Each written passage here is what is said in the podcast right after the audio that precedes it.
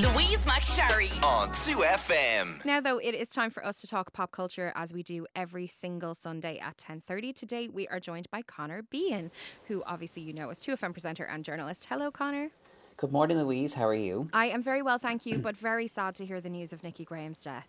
I know. I mean, this is sort of a story that emerged just yesterday, so maybe people haven't heard or just saw a headline course, uh, Nikki Grahame, a Big Brother star from season seven of Big Brother, which aired in 2006, which is wild to think about because, as you mentioned earlier in the show, she is still so quoted and referenced all the time from that time on the show. Yeah. So we found out that she died at the age of 38. A statement from her representative confirmed she had passed away in the early hours of Friday morning. And she'd sort of kind of come back into the public consciousness a bit a few weeks ago or about a month ago because she'd been receiving treatment for an eating disorder at a specialist clinic in London after a GoFundMe which is a fundraising website, was set up by friends and fans to raise money for the services. As mm. people may or may not know, eating disorder um, specialists and stuff can be very expensive, particularly here and in the UK. So the GoFundMe raised like nearly seventy thousand pounds sterling, and on that page as well, they kind of confirmed the news, and they were saying it broke their hearts that someone who's so precious to us was taken away at such a young age. Um, Nikki Grahame has spoken eh, had spoken over the course of her career, I suppose, about her struggle with anorexia. She wrote two books about it, and there was actually a clip going around yesterday when she went on Ultimate Big Brother where she was talking with Vanessa Feltz about her experience with anorexia and her body image. So it's something she was known to, I guess, struggle with, and she was very open about as well, which is, I suppose, impressive because it's still something that we struggle to talk about because it's such a a debilitating illness.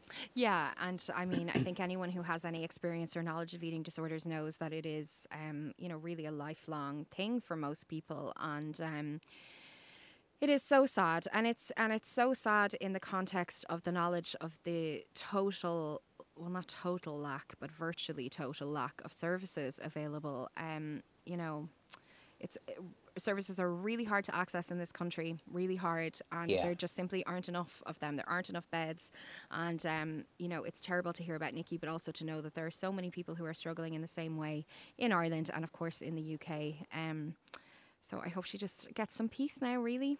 Yeah, same, and I mean it's, it's no age. She was so young and had achieved a lot and has left a mark on popular culture. And, and I know people were sharing information around anorexia and other eating disorders yesterday. And a lot of people did point out that, you know, in Ireland, there are big concerns around services and access and things, but you can speak to uh, charities like Bodywhys, which is B O D Y W H Y S. That's their charity name. You can go on their website, bodywhys.ie, and there's a phone line and, and uh, kind of information for either people who maybe are struggling themselves or perhaps people who want to inform themselves, excuse me, inform themselves, because I think sometimes these high profile cases, as tragic as they are, can there could be a slight silver lining of hey let's actually educate ourselves about what may, maybe we as people who don't experience this what are we not getting or what can we say if we know someone who, who is suffering how can we be more compassionate or come at it from a more understanding yeah absolutely and it's also important to say that recovery is possible um, and you know unfortunately sometimes it does end this way but recovery is possible and um, you know if you can if you can get treatment you can have a different life yeah. um so okay um rip nikki grahame um now we've got like we need to move basically into Kardashian corner now because there's loads of little stories about like? yeah we've got loads of little stories about Kardashian or Kardashian adjacent, adjacent. people today um so let's start with um staying with I suppose bodies even though you know yeah. obviously but eating disorders are a lot more complex than just um you know body image um Khloe Kardashian there was a big story about her this week Yes, so this is one of those. I mean, I was covering entertainment news in 2FM this week, and I was joking one of my bulletins that this kind of the Streisand effect in full flow again. But basically, Khloe Kardashian has been in the headlines for the last week. An unedited photo of her made its way online and then was circulated because people picked up on the fact that the photos seemed different to what Khloe and a lot of her sisters put up, which is very stylized, very filtered images. So the picture there are rumors that the picture was actually posted by Khloe's grandma MJ, who people will know from Keeping Up with the Kardashians. Um, a statement said it was from an assistant. I just love the idea that like your granny yeah. post the wrong photo. That's probably the most relatable part of this whole story. Yeah, so because the, I saw the photo, right? And the photo was yeah. not bad. It just looked like a normal photo of a normal, very fit person. It was right. just that the lighting wasn't great and maybe it wasn't the best angle, but like it wasn't, you know, it wasn't like you were looking at a completely different person. It was just like the same way back in the day your friend might have put a photo on Facebook and you'd be like, untag, untag, untag. Yes, very um. This was kind of like a heightened version of that because, of course, it went all over the internet. And Khloe was like, I do not want millions of people to see this photo.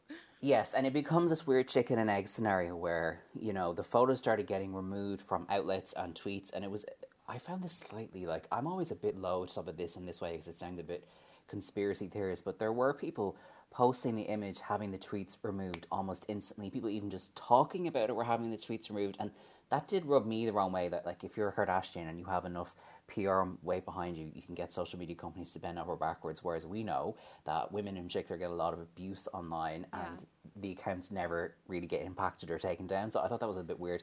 But anyway, the photo was being pulled, and then because the photo was being pulled, more people want to see it. And so this back and forth about like she shouldn't be embarrassed as you say she just looks like a regular fit person in this photo what's the obsession and this ran for a few days and then kind of late thursday evening early friday morning our time Khloe released a lengthy instagram statement with videos basically she posted what she said was an unedited picture of herself she posted videos from an instagram live she had done which is i guess her way of saying well if it's on instagram live i can't edit it so here's what i really look like the statement was very long, but so, there was various parts of that stood out. She said, "In truth, the pressure, constant ridicule, and judging my entire life to be perfect and to meet other standards of how I should look has been too much to bear." And she talked a lot about how, if you remember when the Kardashians rose to fame, Khloe was always pegged as a quote unquote ugly, quote unquote fat sister because she was taller and I guess not as thin as the rest and of them. I mean, it's bonkers. She has never been fat, right? and it's just so she was talking about she finds the standards she's put up to unbearable, and it's this is a tricky one because there was stuff she said in that statement that I thought, you know what, you're right. Yeah. Even if you're very famous, you are allowed to feel how you feel about your body.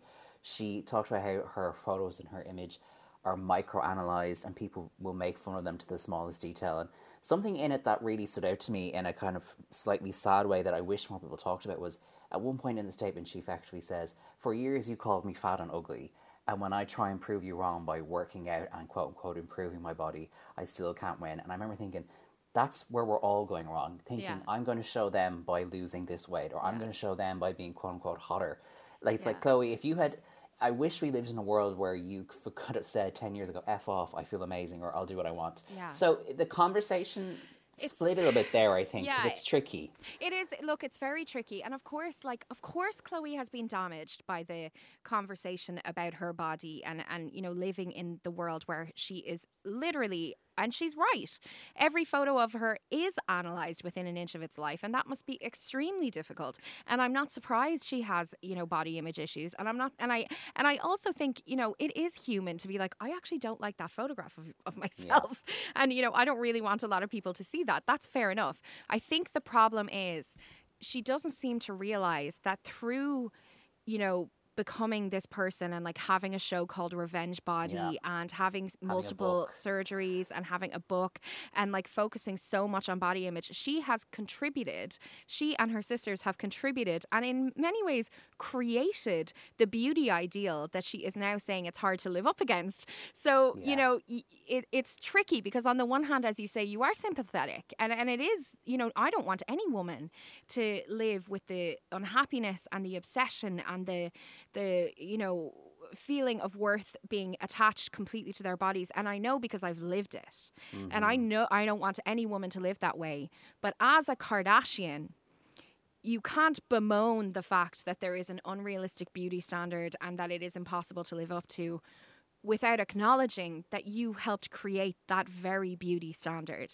Right. It's it's this thing where Khloe Kardashian, for all her wealth and status, is feeling the effects of a machine that makes us all feel a lot particular way, particularly women. But she's also now, as you mentioned, because of her status and growing change in celebrity culture, is now a huge cog in that machine. And yeah.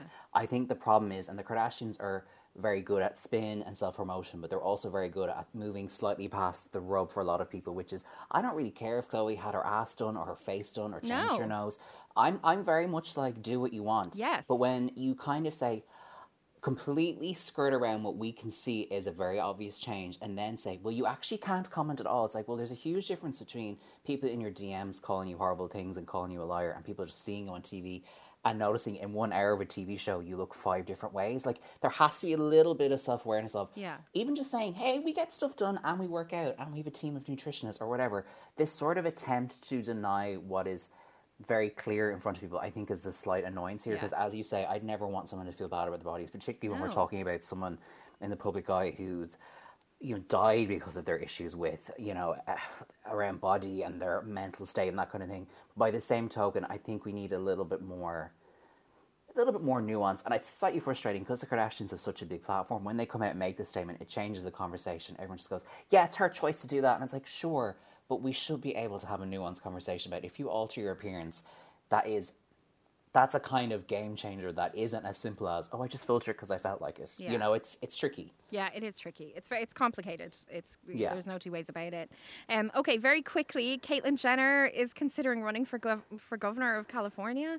Yeah, so this story is broken by the website Axios earlier this week, and there's been more reporting around it. So, um, in California, basically, the current ga- uh, governor is a guy called Gavin Newsom, who is a Democrat, and there has there is an upcoming election that has two parts. One is to um, you basically vote if you want him removed, and if you do want him removed, who you're voting for. The Republican side of things in California are circling different candidates um, to try and oust Newsom and have like because California is seen as kind of a blue uh, state in that regard. Yeah. So Caitlyn Jenner is a name that's emerged, someone who could be interested.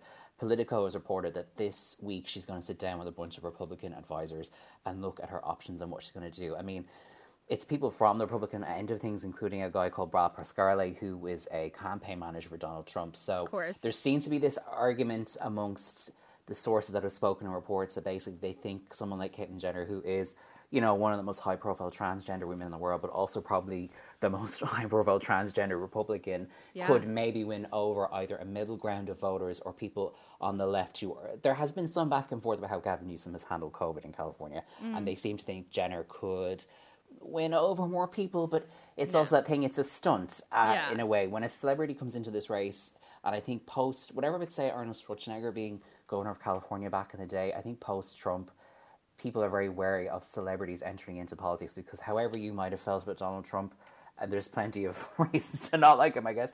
People always pointed out he didn't have the experience for the role he was in, and it had real consequences. So Yeah. even on a smaller governor level, I mean, I'm here for the the kind of camp sideshow of Caitlyn. I don't know on the campaign trail for all my sins, but like. I don't know if it's good news for California. No. Probably not. I don't. Yeah, I don't. I don't see it happening anyway. And then quickly, Kanye West. There's a documentary coming out about him apparently via Netflix. Yes, so Billboard broke this story this week that Netflix have signed, have snapped up a documentary series all about Kanye's life. They've said it's 21 years in the making because if you're a Kanye fan at all, you'll know that he has had documentary crews filming stuff for himself for the whole course of his career. It's to- Constantly. constantly. So it's Yeah. said to look at everything from his the death of his mother, Donda West, to his attempt to run for president last year. It's an, uh, made by a documentary duo who've made other films about high profile people for ESPN, but also have directed music videos for Kanye in the past. There was a report this show was bought for $30 million, but Variety came out and said that that wasn't the case, but they did pay a hefty sum. So it's reportedly coming out next year. How biased or unbiased it will be, I don't know, because it's coming kind of from Kanye himself effectively, but the amount of footage and access this doc will have will put it, I think, in a very high, kind of rare field of music docs that have so much access to the star in question. I will 100% watch. Um, Yes. And we don't even have to talk about it. Kim Kardashian has been named a billionaire apparently by Forbes. No one needs a billion dollars. Kim, can you Revolut me like a tenner for brunch? even a grand. Yeah, I'd take it. Even a grand. Even a grand. Yeah, because when you're a billionaire, grand. I mean, what's a grand? Yeah, exactly. It's Yeah. a fiver, like. um, okay, we've got lots more to talk about, including Jedward taking on the X Factor and Simon Cowell. Um, and I have music from Harry Styles after this. Louise McSharry on 2FM. Had that song stuck in my head all week. Harry Styles and Golden on 2FM. We are joined by Conor Behan. We are talking pop culture. And I suppose, Conor, it is apt that I played a Harry Styles Yeah.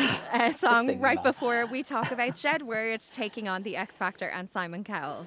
Yes, so Jedward, I mean, their social media presence in the last year has It's- become a talking wow. point for a lot of people. Um, this th- in this last week, they have proven their, their social media metal again. I suppose they've been talking a lot about the X Factor, Simon Cowell, And I guess what they're alleging is the mistreatment of artists, uh, both on the X Factor and the music industry in general. So it kicked off with them saying they they tweeted that their biggest regret in life was not telling the judges to f off on the X Factor, mm-hmm. and they were talking about the shadiness that they allege is uh, kind of everywhere in the music industry. They were saying that they saw One Direction's contract once because they at one point shared a management team and they was sent to them by mistake instead of their one, and they realized how badly they say bands like One Direction are treated. They were saying Simon Cowell thinks he's the mafia leader of the music industry when in reality he's nothing but a bad facelift. and they allege that every contestant on the X Factor was a slave to the show and got paid zero while they made millions. And they talked about what they claim is kind of the way artists are put on the brink of collapse, that over touring and overworking artists leaves them kind of um, worn out and, and maybe sick or needing of help, and it's just not given to them. And it's funny because it started this sort of chain reaction of them talking about it more and more, but other X Factor people coming out. So Lily Allen praised him and said, I think more men need to talk about how there's so much mistreatment going on in the music business. But then Rebecca per- Ferguson, who was on the X Factor, she was tweeting this week about a campaign she's doing to have an ombudsman created in the UK for the creative industries. She's actually meeting with the Secretary of State in the UK next month to Oliver Dowden, who's over digital culture, media, and sport, to ha- talk about her kind of campaign. Cher Lloyd got in the action. She released a TikTok video where she sings lyrics that say, How could I be so naive? They sold me the dream just to exploit me. Exploit me. Said, Darling, darling, you go far if you shake that ass and date a star. If the record's taken off, we'll take the money. So a lot of people who are still like, I mean, are they having number one singles right now? No, but they are still recognizable names who had to have something to lose by talking about this they, and who've all come from the X Factor world have been very vocal in the last week about what they claim is you know, a culture and a mistreatment of artists that runs quite deep in the music business. Yeah, there was all kinds of stuff that came up, like uh, them being like heavily, heavily controlled and restricted in terms of what they were allowed to say mm-hmm. in interviews, about artists being like blocked and blacklisted by the industry based on kind of, you know, Rebecca Ferguson said essentially that she kind of hadn't had a bad meeting with uh, someone who was very senior in the music industry, and therefore was her career was essentially thwarted. Um, so uh, yeah, it's not a great look. Now, obviously, we are all hearing this from Jedward on Twitter. Um, so you know you have to take anything that's just kind of put out there on Twitter with a pinch of salt. But yeah. um, the fact that people are rolling in behind them does certainly lend it some credibility. Um, and I think Rebecca Ferguson has been working around this area for a long time. And yeah. her basic thing is that, you know, when people become music, musicians and, you know, popular artists at a young age, they don't have a clue. So they will sign a contract that is not good for them and that will, you know, maybe potentially keep them in a, in a bad situation for a long time. And that yeah. there needs to be kind of advocacy for them, and that you know I think that makes sense. I mean, if you think of the '90s, like the it's almost it was a cliche in the '90s of how like. Um, MC Hammer had his home taken away from him. Like TLC got completely screwed over in a deal. Now Toni Braxton went bank- bankrupt.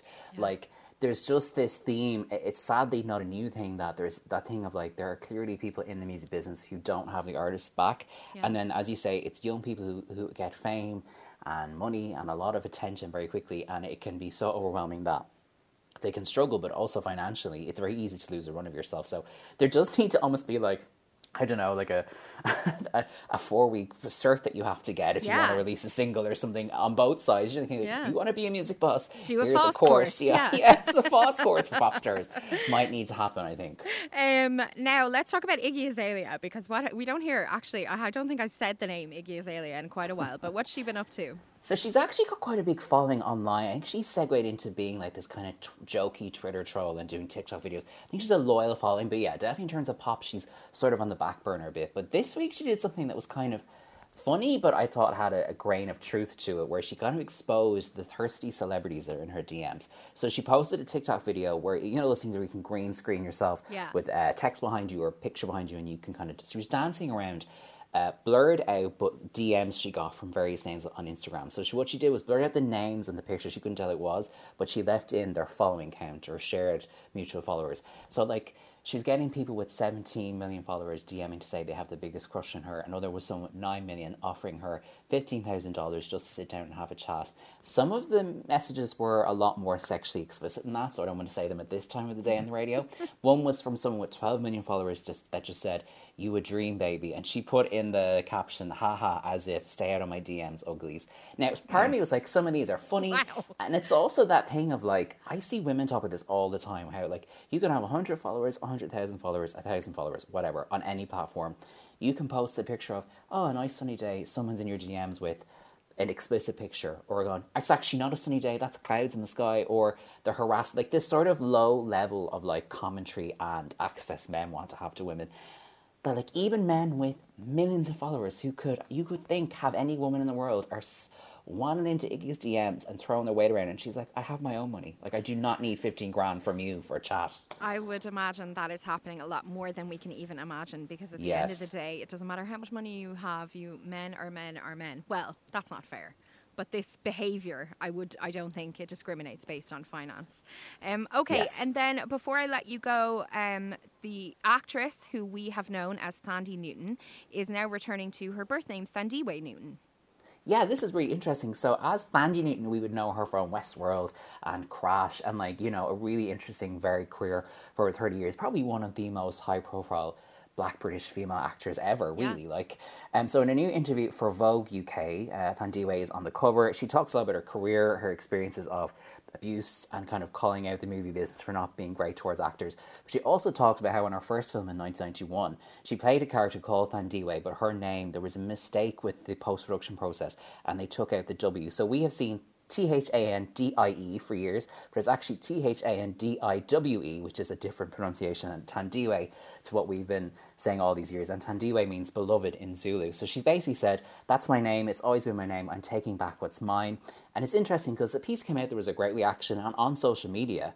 Uh, there was kind of an outpouring of people messaging her saying, Hey, I have had to change or alter my kind of first name or surname for years because people couldn't quote unquote pronounce it. And she kind of said, uh, I'm broken wide open by this. I was afraid to do it, but look at the reaction. Reclamation is so powerful. We have to help each other do the same. Yeah, it's brilliant. It's brilliant. And I know there's there's a lot of conversation about, um, I suppose, the kind of. Um, whitening of names. Mm-hmm. Um, and it's certainly something that I hope ends. And, and I would never, ever want to call someone by a pretend name just because they think it might be easier for me.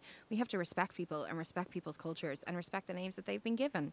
Um, it's also funny in Ireland too. Like some Irish names are actually hard to say for people yeah, outside exactly. of Ireland. Exactly. So I'm like, if people can learn Siobhan and Sinead, my sister called Clodagh who lives in Canada, and people never get her name right. So it's like, I think sometimes like white Irish people get a bit defensive at this stuff. And I'm like, sorry, you have been abroad and had your yeah. name mangled. Imagine what it was like if it was where you lived every day. Like, yeah. it's actually not, our, it's actually worth the effort, you know, yeah. to be sound. So, oh, yes, I agree. I agree. It's literally about being sound. Yes. like, all of this stuff comes yes. down to just being sound. Are you being sound? Yes, great. Okay.